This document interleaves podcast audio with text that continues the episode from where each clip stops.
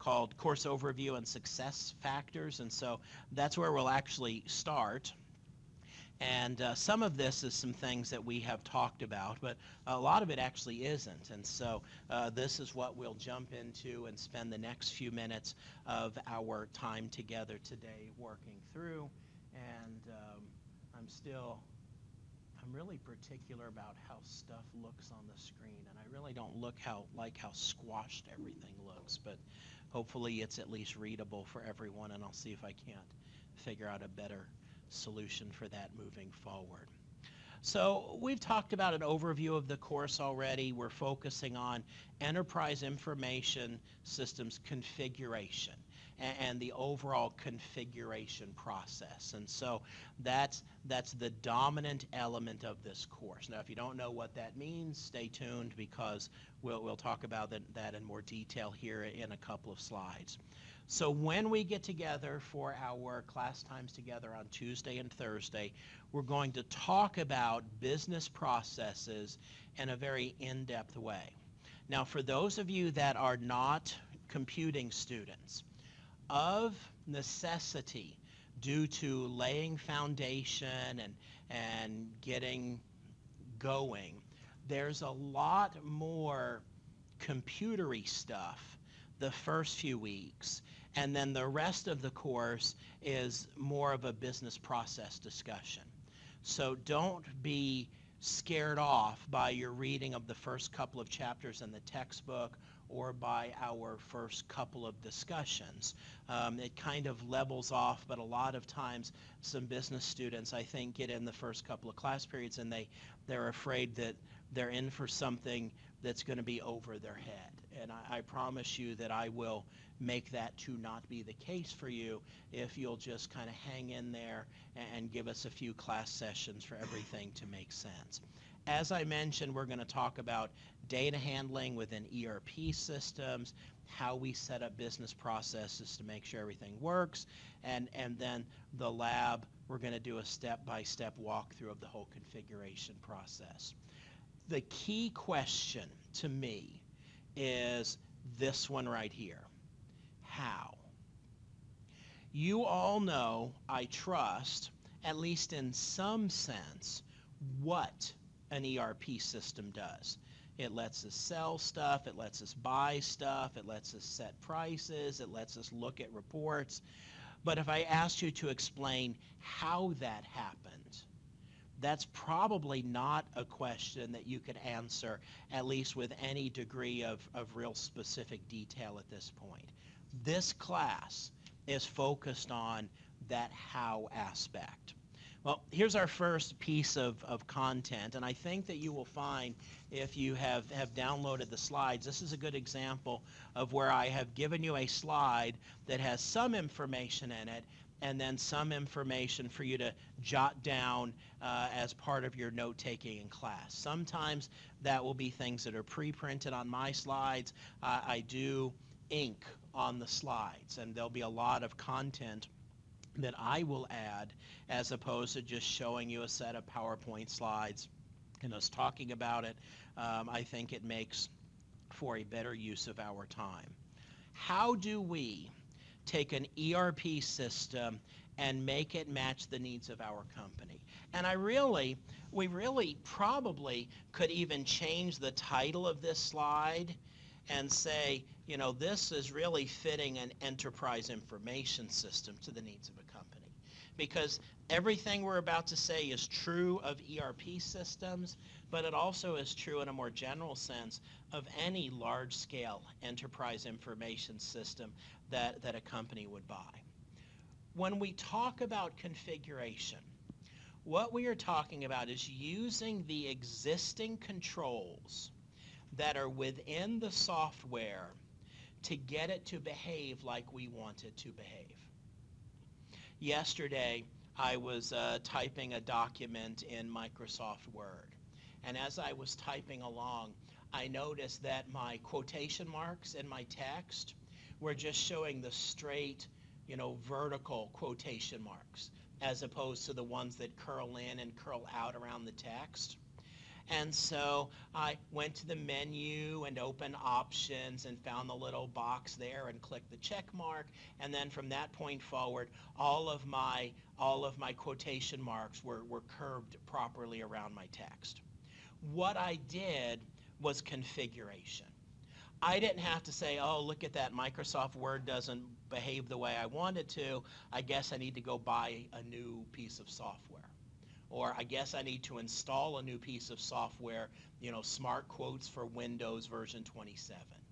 Or I certainly didn't have to say, well, I guess I'm going to have to reprogram Microsoft Word just to get it to do quotes the way I want. No, that was part of the system. All I had to do was go in there and, and click that, and clickety click click, a few clicks later, I, I had my smart quotes pretty straightforward. I'm, I'm, sure that all of you have done something like that in any number of different applications, whether we're talking about a computer game, a piece of software, an app you run on your phone, or otherwise you've gone in and, and made adjustments to how it works for you to get it to work the way you want it to work. Well, now, here's the thing. In the world of Windows, when you install a new piece of software, um, and I'm sure this is true for the Mac as well, it, it a lot of times will step you through a wizard. And the wizard will ask you a bunch of questions, and then when you're done, it's set up the software for you.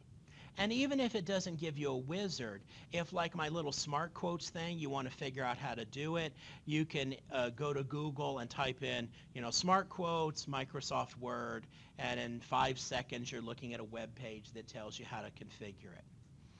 Configuration in an enterprise information system is a little bit more challenging. Remember the idea of making this so every company can run this software the way that they would want to run it in the context of their business? There are over 100,000 configuration points in SAP ERP. Now, for those of you that are mathematicians, think about that. That's kind of like saying there's a wall with 100,000 light switches. And if I flip this switch on, that means this is going to happen. And if I flip the switch off, that means this is going to happen. How many possible combinations are there if you have 100,000 light switches? I mean, it's a big number. It's virtually infinite, even though technically speaking it's not infinite. Practically speaking, it is which is why will you ever find two companies, even though they're using the same software, having it work exactly the same way? Absolutely not. Because we can go in and we can adjust the behavior. Let me give you an example using ERP SIM. And I will make frequent reference to ERP SIM because I see it as a shared experience for all of you. Uh, some of you might have been in the class where you played that game last semester. For some of you, it might have been a couple of years, but hopefully you can remember these things. In ERP Sim, if a customer came to you and said, I would like 10,000 boxes of blueberry muesli, please, and your virtual people looked in the warehouse and said, we don't have 10,000 boxes, then the customer went on their merry way and you did not make the sale because the way ERP SIM was configured, you would only accept an order from the customer if you had stock on hand in your warehouse sufficient to fulfill that entire order. That was a point of configuration. Your company could have been configured differently. Your company could have been configured to say, you want 10,000 boxes, We've got 8,000. We'll ship you those 8,000 now. Back order 2,000 boxes and have them to you by the first of next week. Could make that happen. Couldn't make that happen in the context of ERP SIM, but in a real company, we could make that happen just by adjusting our configuration. So that's what I'm talking about here. You have in your organization this very, very complex piece of software and your manager comes to you and says, hey, this is the way we want our warehouse to work. And so you have to figure out how to make the software work in a way that enables the warehouse to work the way your company want it to, wants it to work. Now, the nice thing about this is if we have an effective configuration, it both makes our work easier and also kind of enforces the way we want things to be done in our business. businesses get in trouble when employees step outside of the controls. Um, when I was in high school, so this is further a long time ago than I would like it to be. But when I was in high school, I worked in a uh, full service restaurant in South Carolina. It was kind of a fine dining establishment. And we had a rule, which was employees, when they came to work, I worked on the night shift, when you came to work, you could get dinner and there was an employee menu and and you know you had you got a discount. But the process was you had to go to the cashier and you had to pay for it, and the cashier would take your money, would key in the order, it would cause the ticket to be printed in the kitchen, the cooks would see it, they would prepare the food, you would get your food. Well, if you've ever worked in a restaurant, you probably have seen something like this happen. Did food ever get cooked for employees and get eaten that didn't get rung up on the cash register? Yes. What happened? Well, a lot of times employees that were found doing that were fired because it was theft. And there were some employees that they, I mean, they probably ate 10 or 15 meals without paying for it before they were caught one day and they were fired. So in our organization, we said, look, the way it's going to work is you pay, there's a ticket printed, the cook cooks it, you get your food. That's the way we wanted to have happen. There should never be a situation where you're eating food and you have not paid for it first. Well, in an organization that's a manufacturing organization that ships out merchandise to customers, what you don't want to have happen is you don't want people just shipping stuff out willy-nilly. You want everything they do to be based on appropriate paperwork that they have gotten that, that tells them what's to go to what customer which even means in some situations that if, you know, like there's a frantic call from a customer that says, we need a barrel of this, and you look and right in front of you is a barrel of that, you don't give that to the customer until you have appropriate paperwork authorizing you to give that to the customer. Well, that's where, as an organization, we think through how we want to do business, and then in configuration, we adjust the software so that it does that for us. What that means is, for those of you looking at this from a business perspective, what we really don't want to have happen is an employee says, okay, my job in the warehouse is I go and I get a pallet jack and I put the stuff on a pallet and I wheel the stuff over and put it on the customer's truck and I get their signature on the form, and then I go into our financial accounting system and I record a debit for this amount of money and a credit for this amount of money, and I make sure my transaction balances and I save it. You don't want the guy in the warehouse or the gal in the warehouse doing postings to your general ledger.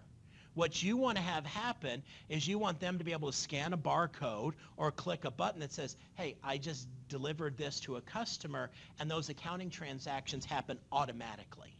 That's a part of configuration. When this action happens, here's the transactions, here's the account we want posted, here's how we want to keep track of it in our cost accounting system. We set all that up, and once it's set up and configured just how we want, life becomes automatic and easy. Our inventory records are accurate, our accounting records are accurate, because everything as we're doing business, all the information that we need to be gathering and processing, all of that is happening for us automatically behind the scenes. Configuration is the tool that will let us do that. Now, there are some other things, though, that might fall into this domains of fitting a system to meet the needs of our company on an employee versus employee basis, we can talk about personalization.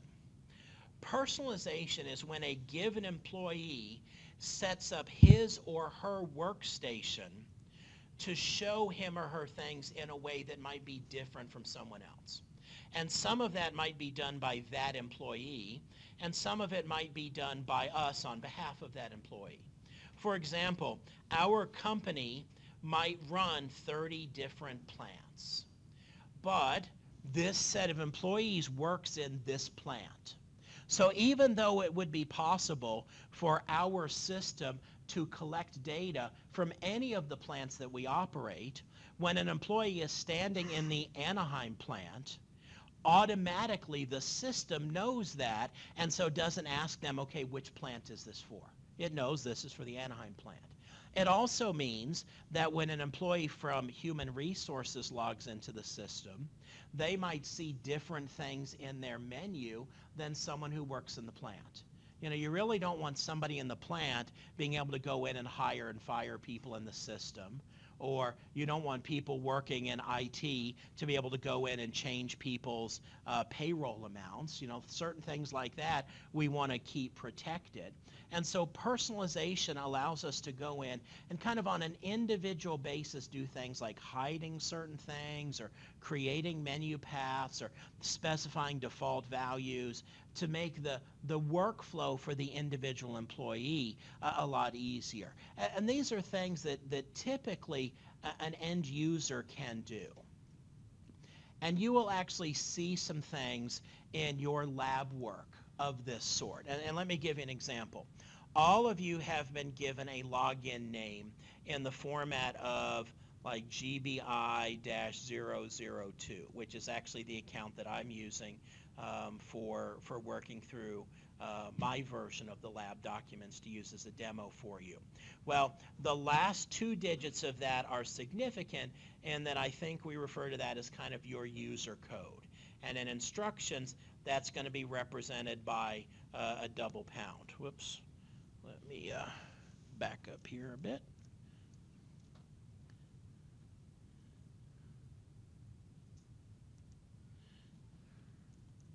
There we go. Um, so each of you will be working in the same system, but creating your own individual resources for your organization. So when the time comes for you to create a general ledger, your general ledger will be identified by the code GL, and then in the documents you'll see GL pound pound, which for me means my general ledger is GL02. If your user login is GBI017, your general ledger is going to be GL17.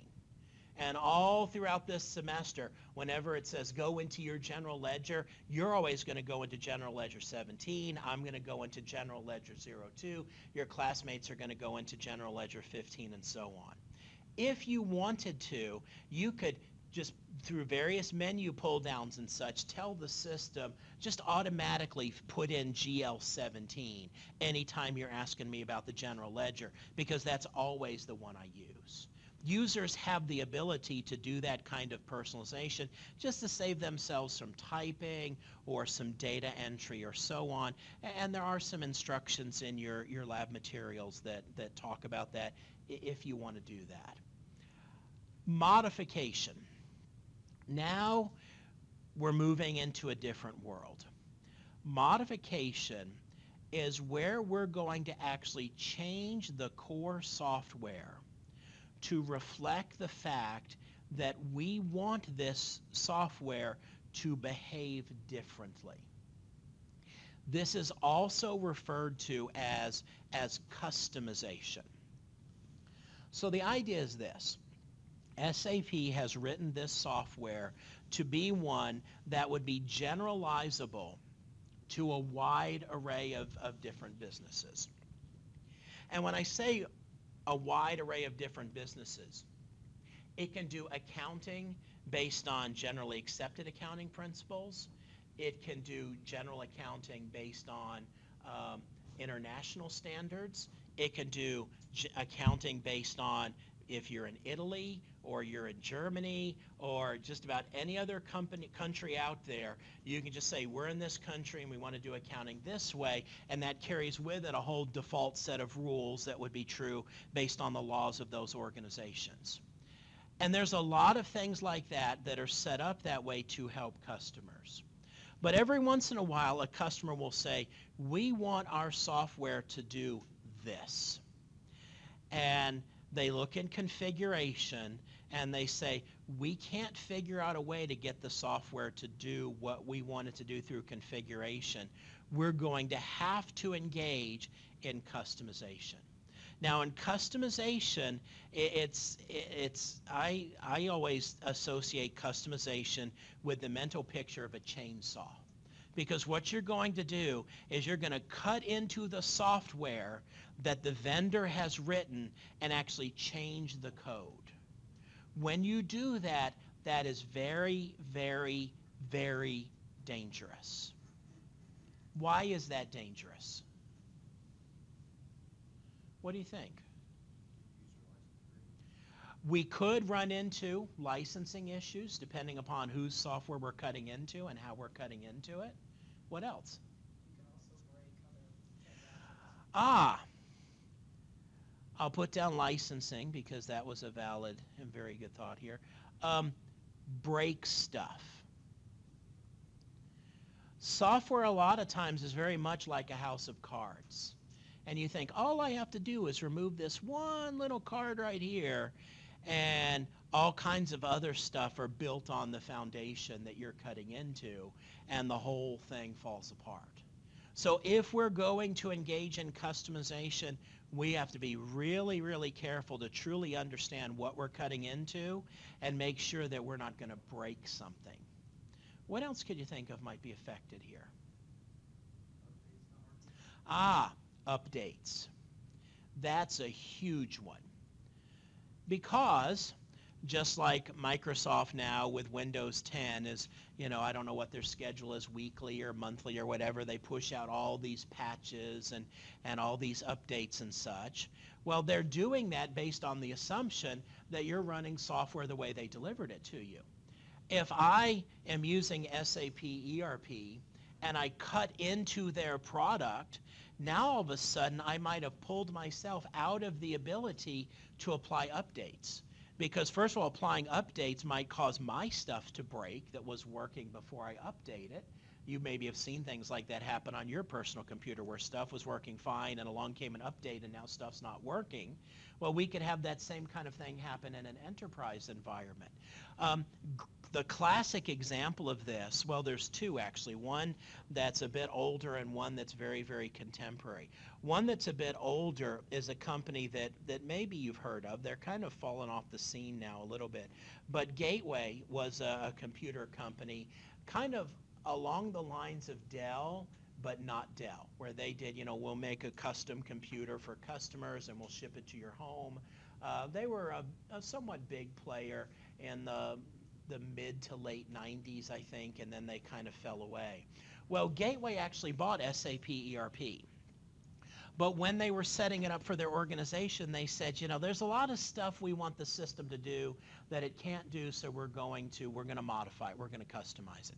Now, in reality, they later realized something that I want us to talk about in a second, which is that they made a mistake in that in coming to that conclusion.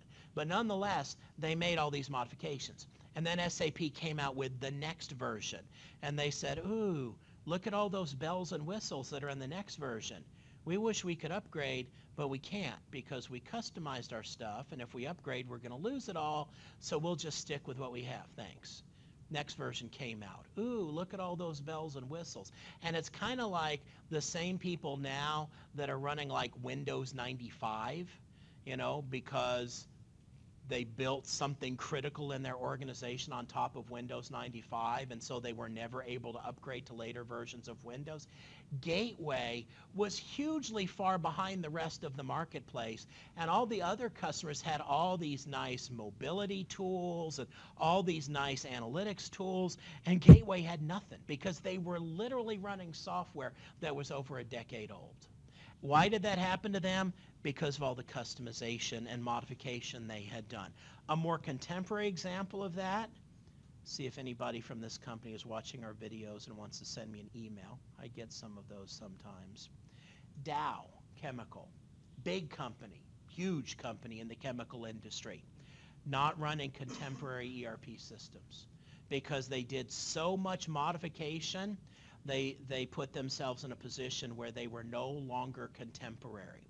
The really fun thing that happens in the SAP space is when you aren't running contemporary versions of their software, you have to pay extra money for support.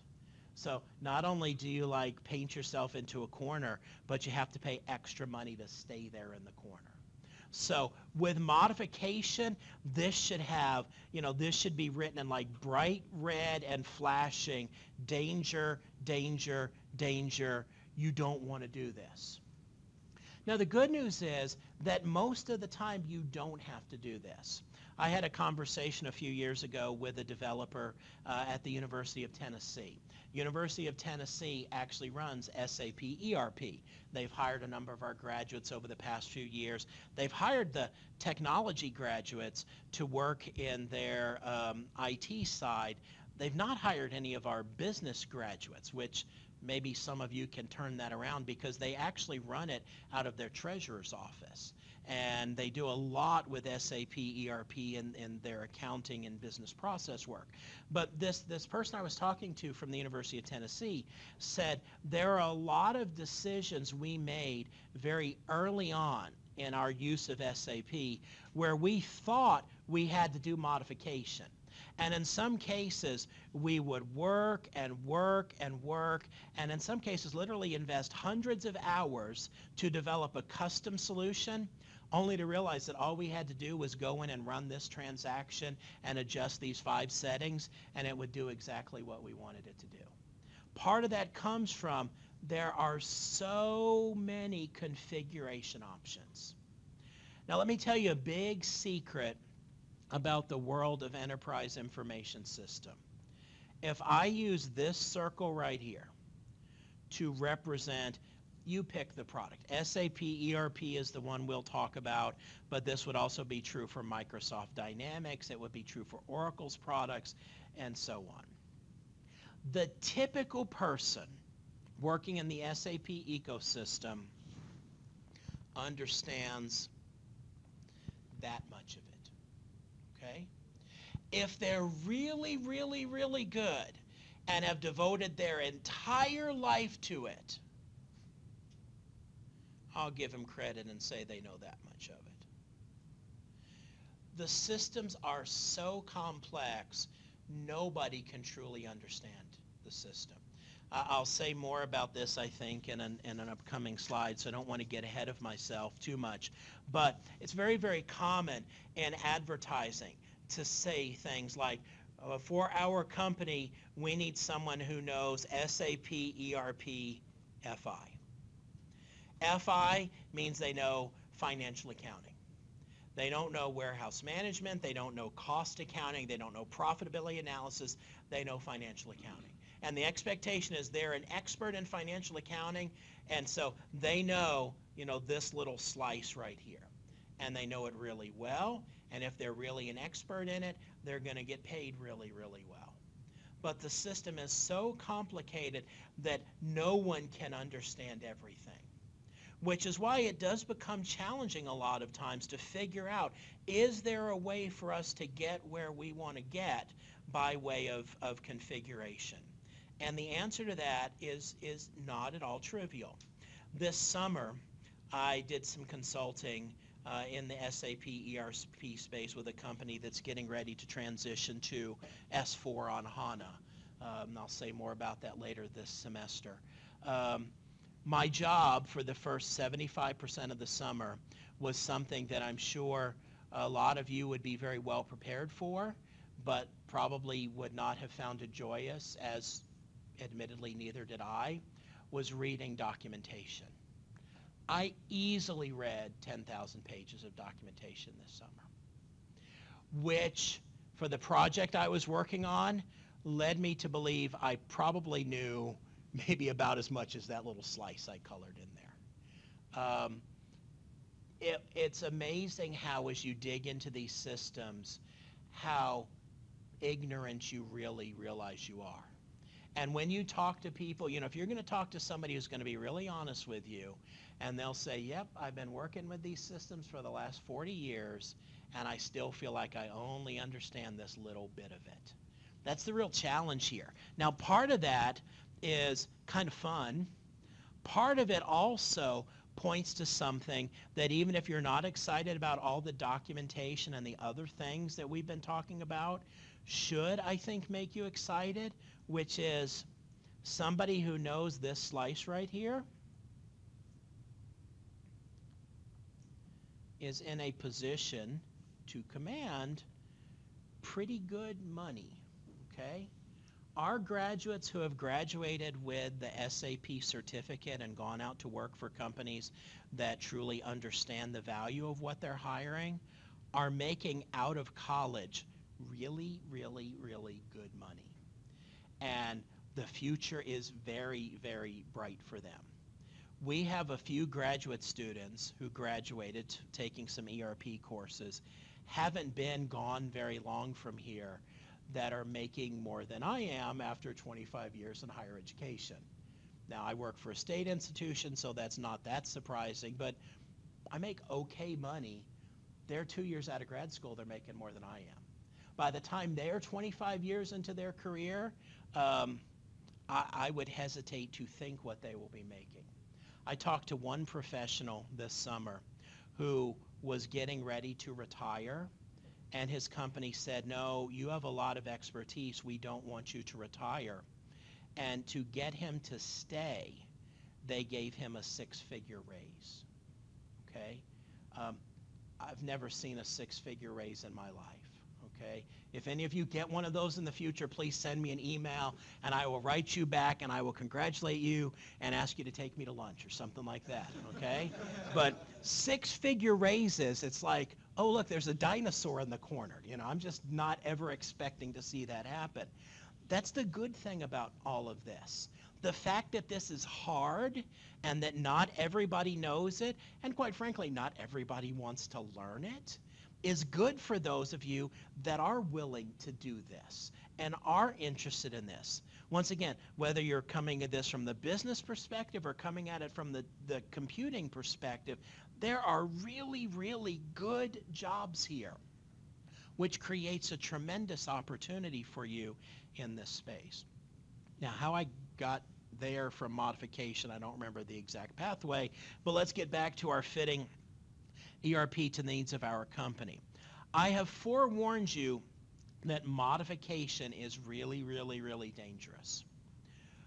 What is okay if we are careful is enhancement.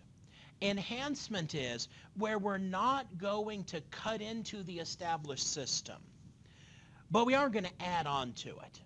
We need the system to do this piece of functionality. And as it stands now, it does not. So we're not going to change anything that's there already, but we're going to add more things onto it. We, we call that enhancement. And that is something that we absolutely can do. And if we do it wisely, um, there's no reason at all why it should create any problems for us. Now, we still do run the risk of what happens to our enhancement if the underlying software changes. It's kind of like if you view the software that exists as a building. We're saying, okay, we're not going to change the building. We're just going to go up on the roof and build a little shack there okay? That's fine, but then I don't know how you deliver a new version of a building, but if a new version of the building comes out and somehow that caused things on the roof to be moved around a little bit, we might have to adjust the structure that we created there. So sometimes this does create some challenges for us, but because we're not actually cutting into the software as it was delivered to us by our vendor, it's much less risky and, and very closely related to enhancement is seeing two terms used here, either custom development or customer development. And this is really a kind of enhancement where we go in and we create unique elements within the system. We need this piece of functionality that's unique to our industry. And so because it's so specialized and so unique, there's just not anything out there already like this. And so as a result, um, we're going to have to create it ourselves. Let me see if I can make this little guy go away here. There we go. So before we leave this slide, and we'll talk back through it, let me give you one more point here. And this is kind of a, an unfortunate thing. Some sources use the terms configuration and customization synonymously. That's bad. They mean very, very different things. we're going to talk about configuration this semester. We're not going to be talking about cutting into the software and making modifications to the underlying code. For those of you that have taken the enterprise programming course, really what we talk about in that course falls into the category of the last two things here, enhancement and customer customer development. Uh, in no way, shape, or form do we want to get um, chased down the modification path. Yes, sir. Sure. Uh, customer development, where you will very, very typically see this, is in reporting. Um, out of the box, you get literally thousands of standard reports, and you get controls that that allow you to say, I want this data to show up, and I want these fields, and so on. You get kind of a report builder kind of thing.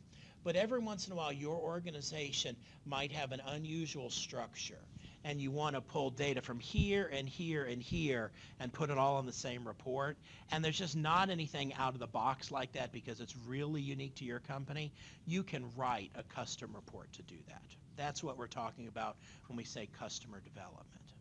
Um, that would be one example. And in fact, a lot of times what happens with SAP is customers create these things and sometimes they're unique to the company, but sometimes they're relevant for a given industry. And in some cases, SAP will license it from their customer and build it into future iterations of the software. And that's kind of good for everybody because then that company no longer has to worry about updates in the future breaking it because SAP is now taking over ownership of that as well. But that would be an example of that. Other questions about this? This is kind of foundational. This gives you a sense of, of where we're heading and what we're going to be talking about and, and what we're going to be doing this semester. Questions, comments, riddles, funny stories, limericks. I'll take, I'll take anything. Let's see what we have on the next slide. I think this probably represents a a, a good place for us to stop for today. When we get together on Thursday, the next slide is going to have us talking a little bit more about configuration versus customization, and that'll be a good review for us. Let me just, as an aside, I, I don't envision a starting class on Thursday uh, with a quiz. But if we were to, you know, and I were looking at this slide, you might see questions on the quiz that would be something like blank is using existing controls within the software to conform its functionality to the desired behavior. And you would have to say, I know that's configuration. So just off of this one slide right here, I could probably easily get six or seven different quiz questions.